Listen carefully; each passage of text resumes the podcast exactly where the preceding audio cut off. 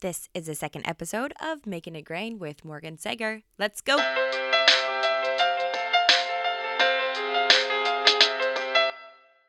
Hey, what's up, everyone? Welcome back to Making It Grain. I'm your host, Morgan Sager, and today I have a special friend of mine, Ryan Langenkamp, on the podcast to talk through his family garden and some of their secrets on making the best sauerkraut. I think you're going to love this. Let's get right into it. Let's try this. Can you hear me? Yes, this Darke County Okay. internet. It sucks.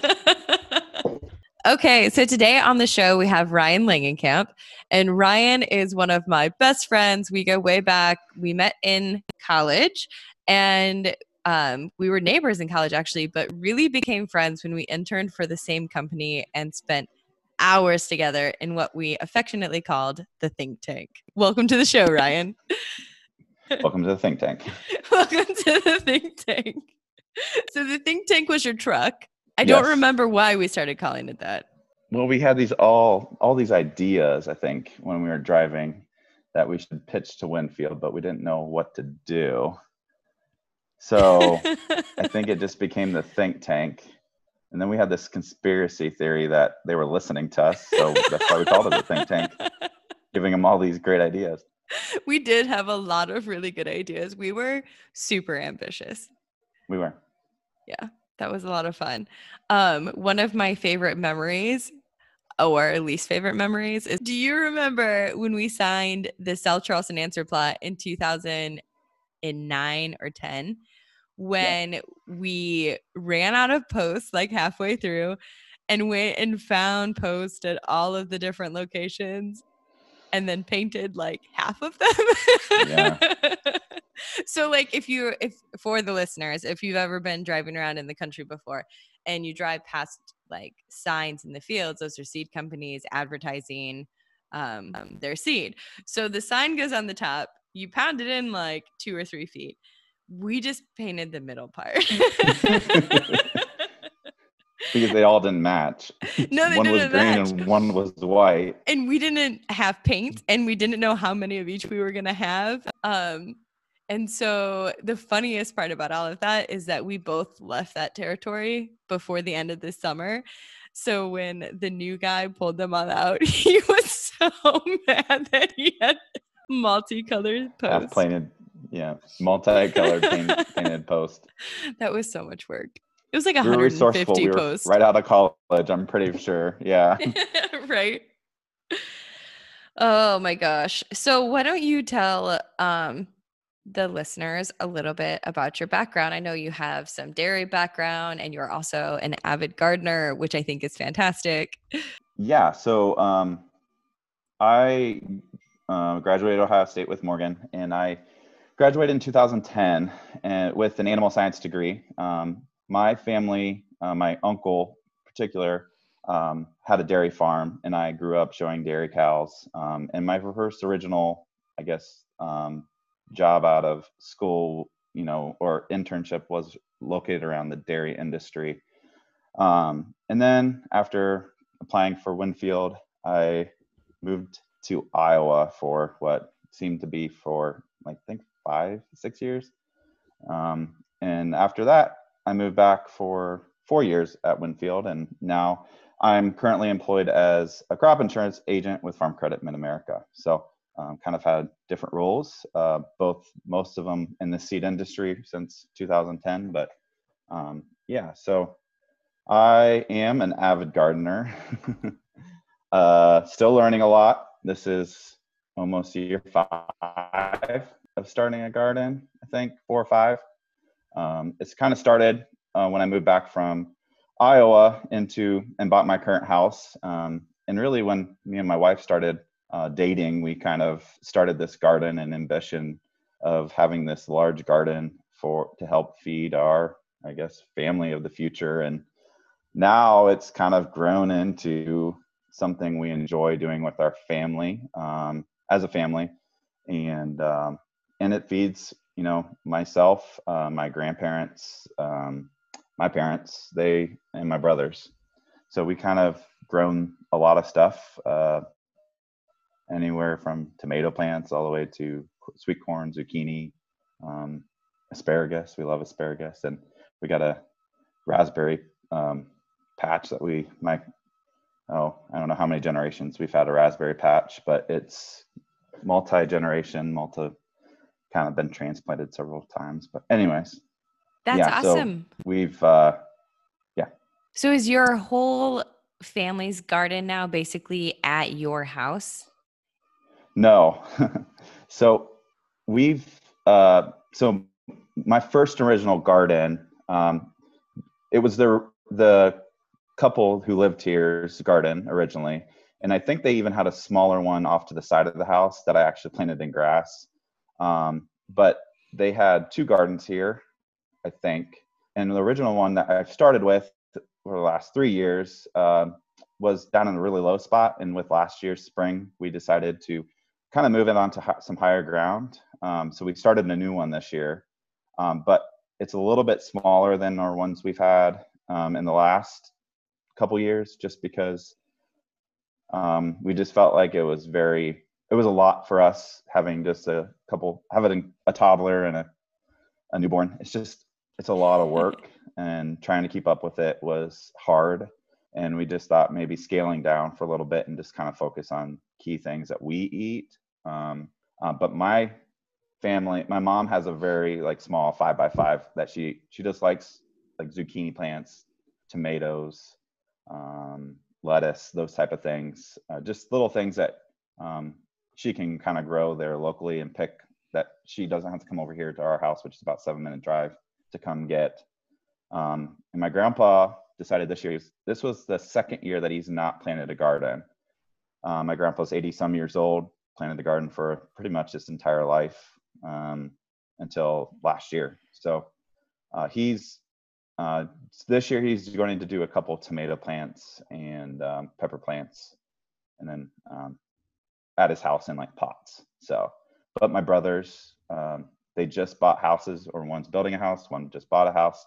So they've kind of uh, started their own little gardens too. So it's kind of interesting. Our garden got smaller, which is good. um, and other people's is getting started too. So we'll see who survives since most of them are new. Do you have any competitions going on? No, no. No. Well. I mean, I, I feel like it makes a lot of sense to plant what you're actually going to use and then like share whatever is extra. I always thought it would be really cool yeah. with like a family that was good. My family lives a couple hours away now, but um, like with Bonnie, my mother in law, she lives down not too far down the road from us. And like we each plant a couple of things and then just share. I think that would be cool. But I remember um, talking with you and like it felt like in the summer you were always going over to help your grandpa with his garden. That's really what started. Um, so both of my grandparents, you know, um, my grandma lived right next door. My grandpa lived uh, four houses down or three. Um, and anytime we were over at my grandparents, um, especially my grandpa, he was always in the garden or we were always helping him in the garden. Um, and that's really where I've learned a lot of my stuff between him and my grandma. Um, unfortunately, my grandma Langenkamp, um, who lived right beside us, um, passed away before, you know, I moved back to Ohio, but and never really got to learn a lot. But when we were kids, we always spent a lot of time with her in our garden. Uh, you know, mounding potatoes. If you've ever mounded potatoes, it's not fun. That's why we don't plant potatoes at our house. Um, but and picking potato bugs and, and and just hoeing the garden. It was just our job to help her um, when she was at home. Um, and we enjoyed it to go hoe a garden. It was a lot of fun. You look back on it and you learn a lot. Um, but my grandpa's taught me a lot from a gardening standpoint, just from when to plant things, when to harvest things, and um, I still rely on him. And I still, you know, when we had this last freeze, I'm like, hey, Grandpa, should I cover our berry, our raspberry bush? You know, I I don't think it needs it, but I still rely on him to kind of help do stuff. He's kind of our gardening expert, as I call it. Um, his grandma or his mom had a garden, and they always had stuff. You know, that generation always had a garden and that's how they fed their family i mean for the whole year was by canning stuff and and making sauerkraut and all those fun things yeah so um i'm gonna need some lessons on mounding potatoes because i have potatoes planted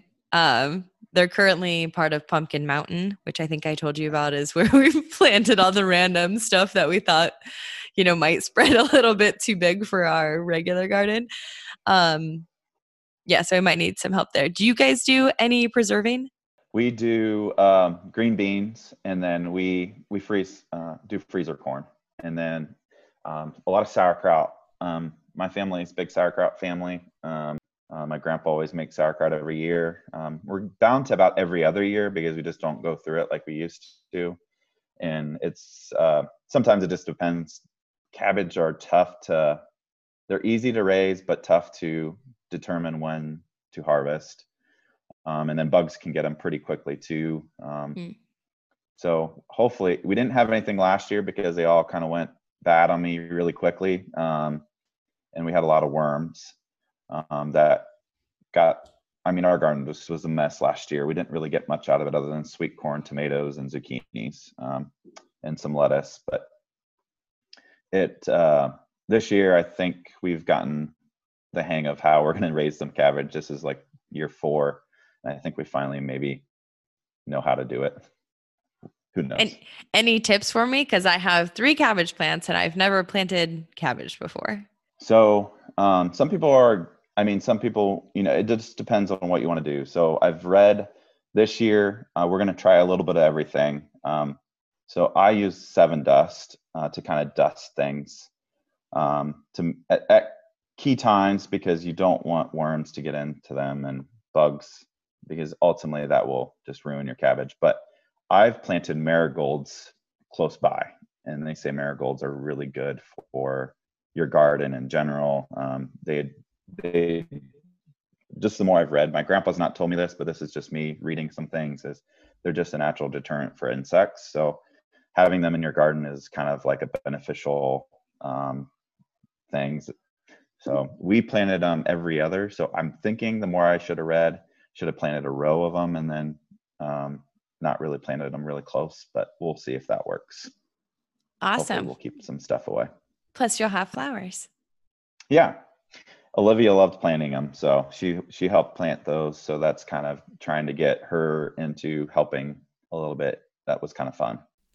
Now you're starting most of the stuff in your garden from seed, right, at your own house? I've noticed that it's a lot easier to control um, how many plants you want, and I don't know. I just feel like eh, they're cheaper um, than buying just a regular plant. And then typically, I want more than just three. Typically, Grandpa would always start them for me, but now I've started starting them myself. Cabbage, um, I go by cabbage.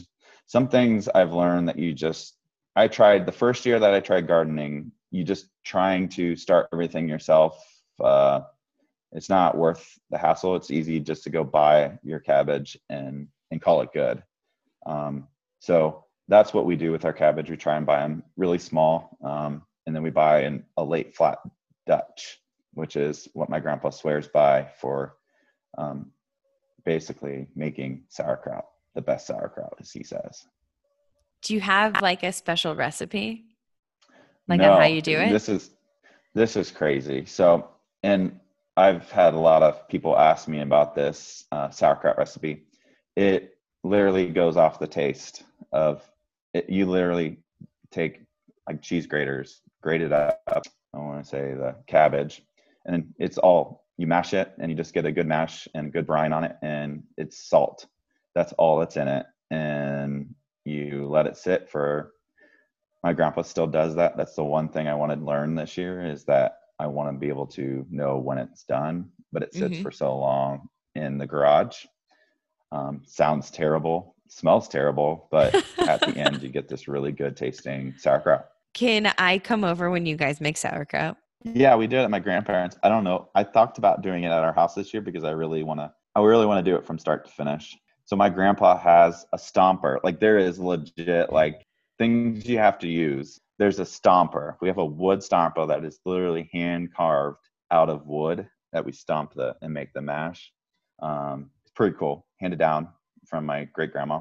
And then there's a stone we set on top of the um, so we the sauerkraut you put in a five gallon bucket and then you put a basically some leaves on top and then you put a plate and then you put a rock on top to keep it weighted down so it doesn't come up and boil out. You want to keep the air out of it as much as you can. So that rock puts the weight on it.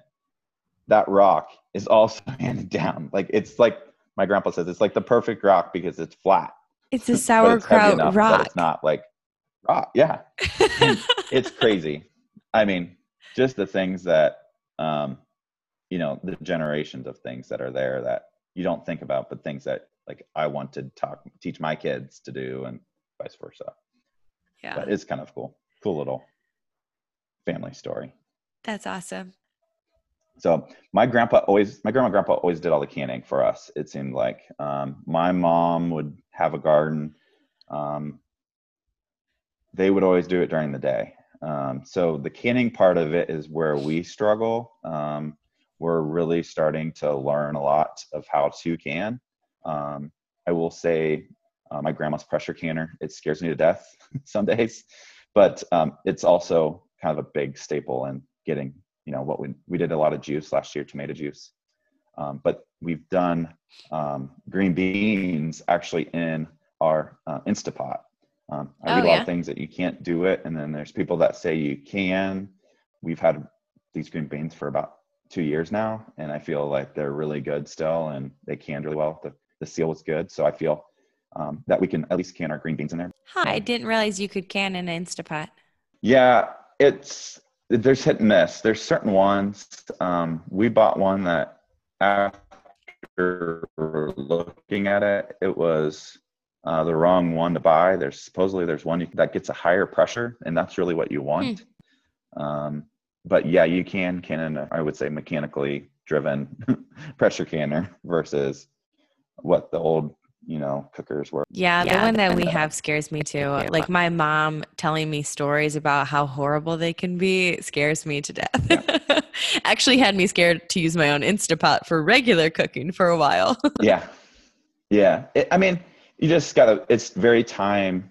You have to build up the pressure. You have it, it it's a lot of time. What's nice about doing the green beans in the instapot is you can just put them in leave come back and it's done. Um, and i have to write it down because i can never remember from year to year what the time that we put it in for. So we've kind of started kind of just like a recipe book of things that we do to kind of keep us kind of in check a little bit to remember because I'm like, all you can do is test and make sure, hope that it's good. And like I said, we haven't died, so Well, I'm- I'm sure you're doing a good job, but that that's always my biggest fear too is that I'm doing something wrong and that I'm going to like hurt someone. So Ben and I usually test all the food first before we feed it to our kids. So with us, we go through one can of green beans in a meal. Pretty easy. So I'm so I was so excited to put our beans out and they all got eaten by corn seed maggots. So Oh. back to your whole you learned when would be a good time to plant and harvest.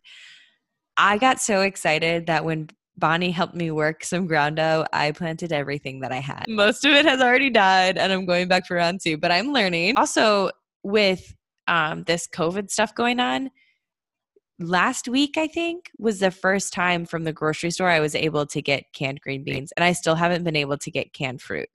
So, like, I know for some people, this is probably not a huge deal, but for a family with a bunch of little kids, like eh, I can't give them fresh stuff all the time without going to the grocery store a couple times a week. And now that we're trying not to do that, canned stuff is really important to us.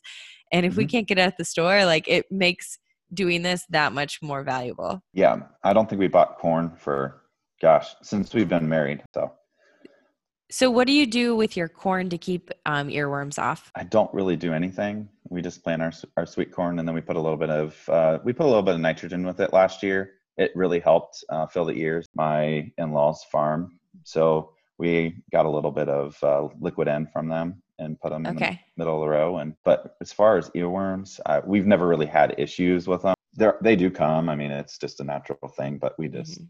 we cut it out and eat it. Right. That's what I figured we would do too. yeah. So there you go. now, I noticed um, last year when we were at the fair that you were still working in the dairy barns. Can you share a little bit about what you're doing as far as work in the dairy industry still? Yeah. So, um, like I said, I've always been kind of uh, a dairy background person, and I've always kind of supported the dairy industry. Yeah. So last year was my first year at the Darke County Fair that I was the dairy superintendent for the dairy barn.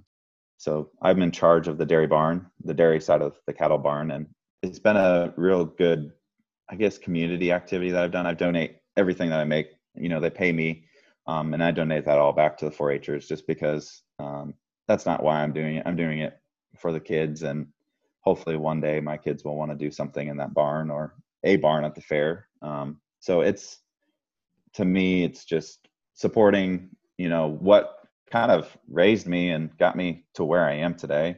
Um, I would have never told you in a million years that I'd be doing this, but it's a lot of fun. And just getting to interact with producers that are still dairy farming and interacting with fairgoers. That's awesome. I, I think it's so cool to see people who were kind of raised up through 4 H and FFA staying involved, getting back involved to help out the kids and, and stuff like that through, you know, volunteering your time and, and things like that at the fair. I think that's awesome.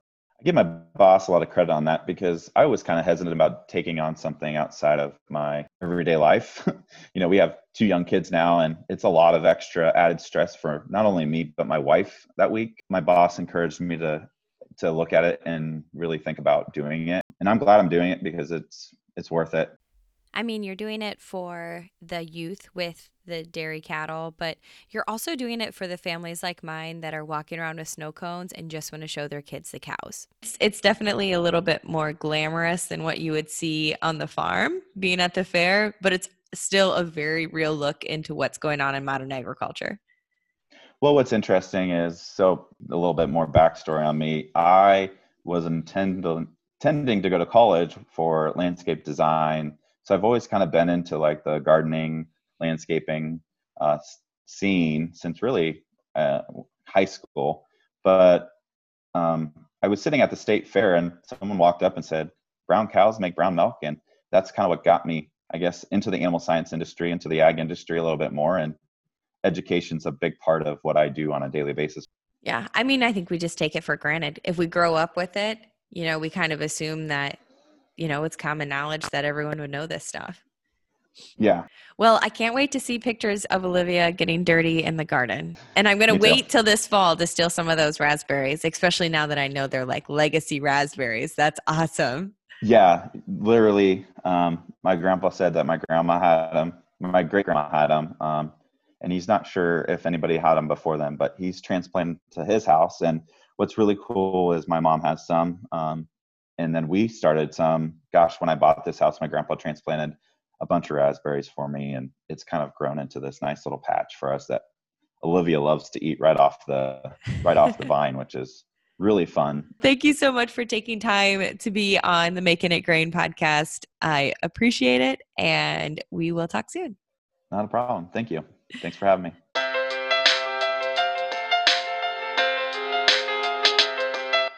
Don't forget to hit the subscribe button. If you want to learn more, go to myheartandsoil.com or check out the show notes on makingitgrain.com. Thanks for tuning in. Why did the chicken toss the road? I don't know why. Because we're trying to get to other side. Like that?